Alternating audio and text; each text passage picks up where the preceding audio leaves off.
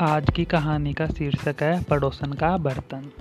एक बार एक औरत ने अपनी पड़ोसन से एक बर्तन उधार मांगा और दूसरे दिन उसने एक अन्य छोटे से बर्तन के साथ वह बर्तन वापस कर दिया।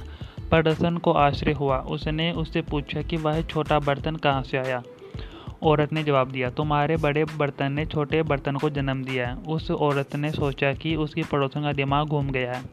उसने उसे कुछ नहीं कहा क्योंकि वह एक और बर्तन पाकर बहुत खुश थी।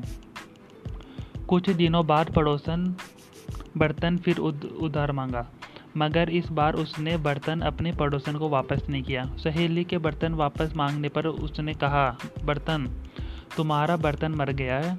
पड़ोसन ने हंसकर उससे पूछा कि बर्तन कैसे मर सकता है।